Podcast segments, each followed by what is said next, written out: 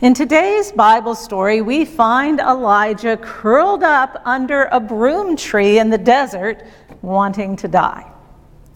To understand what brought him there, we have to look back a little further in the story. You see, Elijah was a prophet in Israel at a time of great change and turmoil when his people were ruled by one evil king after the other. Although Elijah's job was to tell people God's truth, it was often truth they didn't want to hear. And as you can imagine, he wasn't particularly popular. He was especially charged with telling truth to Israel's kings. And so he was really disliked by King Ahab and Queen Jezebel. Now, Queen Jezebel had come from another country where they worshiped the fertility god Baal. Some also pronounce it Baal or Baal, um, but most as Baal. Since she had brought 450 of the prophets of Baal to court with her, Elijah was worried about the negative influence over people of faith. In order to prove that Baal wasn't real, he set up a sort of my God's bigger than your God competition. What he decided to do is he challenged the prophets of Baal to set up an altar with a sacrificial bull on it, and Elijah would do the same. Then they would wait to see whose God was the first to send the fire to light the barbecue. Now, the prophets of Baal for six hours danced and cried and wailed, and nothing happened. Then Elijah, being a bit of a show off, soaked the wood on his altar with water and then said a prayer and shoom, a flash of fire consumed the altar and the offering. It was quite a show. Can't you just see the I told you so look on the prophet's face? All of that is why Queen Jezebel is livid. She sends word to let Elijah know that he is going to be dead by the next day. It doesn't take long after the big barbecue standoff for Elijah's bravado to disappear under the very real threat against his life, and he runs away as fast as his feet will carry him. Feeling exhausted and defeated, Elijah sits down under that broom tree. Tired, afraid, overwhelmed, depressed, discouraged, he simply gives up. He whines and complains. He blames other people for his misfortunes. Doesn't this sound familiar to anybody? And then he begs God to kill him before the evil queen does. Does God rebuke him for his cowardice? Make him feel ashamed? No. So, what does happen when Elijah decides that he just can't go on? The answer is one that you and I can cling to in our own sitting under the broom tree experiences. God provides for him moment by moment, one step at a time. God doesn't give up on him even when he's given up on himself. Twice, God sends an angel with food and water to give Elijah strength for his journey. Now, the Hebrew word for angel means messenger. It's a word sometimes used to describe God's own presence, sometimes a holy being, and at other times, it simply refers to humans who serve God's purposes. A woman named Mimi Haist found her unlikely God sent messenger in the comedian Zach Geffen, I can never say his name, Galifianakis. I got it. When he first met her, this was long before he was famous, long before he had hit it big in comedy. When he first met her, she was homeless. And so she volunteered at a laundry because they would let her use whatever tips she got to help her survive. She would hide at night so that you couldn't see her from the storefront between the, the um, washers and the dryers so that she would have a place to sleep at night. Mimi revealed that after she had her divorce was when she became homeless and that she had been on the streets for decades. Even though Zach was an unknown comedian, didn't have tons of money, he found a little comfortable apartment for her and paid the rent.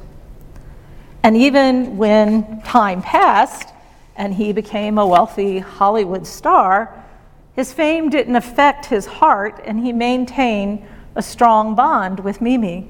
Sometimes he would even walk her down the red carpet as his guest.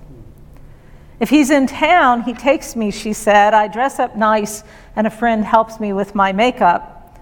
It's fun, not something I dreamed I'd ever experience.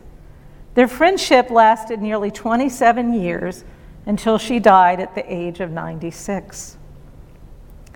How many times has God sent you an angel in the form of another person who has helped you make it through a difficult time in your life? Someone who said the thing you most needed to hear, who maybe just sat beside you, beside you when you needed a friend, or prayed for you when you didn't feel like you could pray for yourself. No matter how hard things get, God sends someone to help. Of course, you may just push the person aside and try to put walls around yourself so no one can get in. But have you ever noticed that sometimes, despite your determination to be miserable, the angels provide for you anyway? They may not have wings or fly around, but they do come, and we are never as alone as we think we are. God sends us messengers of hope when we need them. They come to speak the truth we need to hear, to prod us when we have fallen, to find us when we're lost, or encourage us when we're down. God speaks through the people and places and events around us, but we have to be paying attention to realize it. After the angel provides for Elijah in the wilderness, he travels on to Mount Horeb and spends the night in a cave. He witnesses the great windstorm that splits mountains and, and breaks up rocks. He experiences the earthquake and watch, watches the fire rage past the cave. Now, Elijah is the same prophet who once called God in that big smackdown of the prophets of Baal, but he probably expects God to be in the middle of the flashy show of nature's glory. But no, God is not in the wind or the earthquake or the fire. In the complete silence after the storm, Elijah steps out to the edge of the cave at the same time that God enters the silence and speaks. Other translations call that sound of sheer silence the still small voice of God, and the Hebrew translates it closer to the whisper of God. What a surprise, and I imagine what a relief to Elijah that God is not stirring up all the chaos swirling around us. When we stop to listen, it is in the soft and subtle sounds and silences of life that God can be heard. Craig Barnes once said the sound of sheer silence was heard centuries later when a baby was born in a stable in Bethlehem on that holy, silent night and when an innocent man was crucified on a cross in Jerusalem. It was heard when a young man stared down a tank in Tiananmen Square in China, when an elderly nun quietly washed the bodies of the dying in Calcutta, and when New York firefighters silently ran back into the crumbling World Trade Towers in the hopes of pulling one more person back to life. Recognizing God's presence is a matter of paying attention, filtering out other voices and our own inner chatter so that we can listen to the voice of God. When we're discouraged, how different things might seem if instead of focusing on our fear or our insecurities or our failures or our inadequacies, we remember that God loves us and provides for us. If only we could remember to reach out for the hand that is always reaching for ours. Twice, God asks Elijah, What are you doing here? It's a way of getting Elijah to reorient himself, to remember what is important. It's a good idea for you and me to sometimes ask ourselves, So, what are you doing here? Take a little life inventory. And then what are we doing in whatever place we find ourselves? How can we live with faithfulness and integrity and compassion before God? God tells Elijah to go back to Damascus because there's work for him to do. And so Elijah goes back to his work, knowing that he, like us, is never alone, that God walks with him just as God walks with us every day. Whether life is very noisy for you right now, or the silence is deep or even lonely, God shows up. And God asks us to show up for others. God's call to love the least of these, to care for one another, to be angels to each other, is just as much a balm for us as it is to those whose lives we are trying to touch. Sometimes we have to listen extra hard to hear God's voice, and trying to be a messenger of God's love can sometimes seem almost impossible. In 2002, an event flashed across our TV screens that made most of us shudder. A Wall Street Journal reporter named Daniel Pearl had been kidnapped by Pakistani militants who accused him of being a CIA agent. He was an American, a reporter, and a Jew, all capital sins to these particular radical fundamentalists. They executed him and sent out around the world the grisly video to prove it.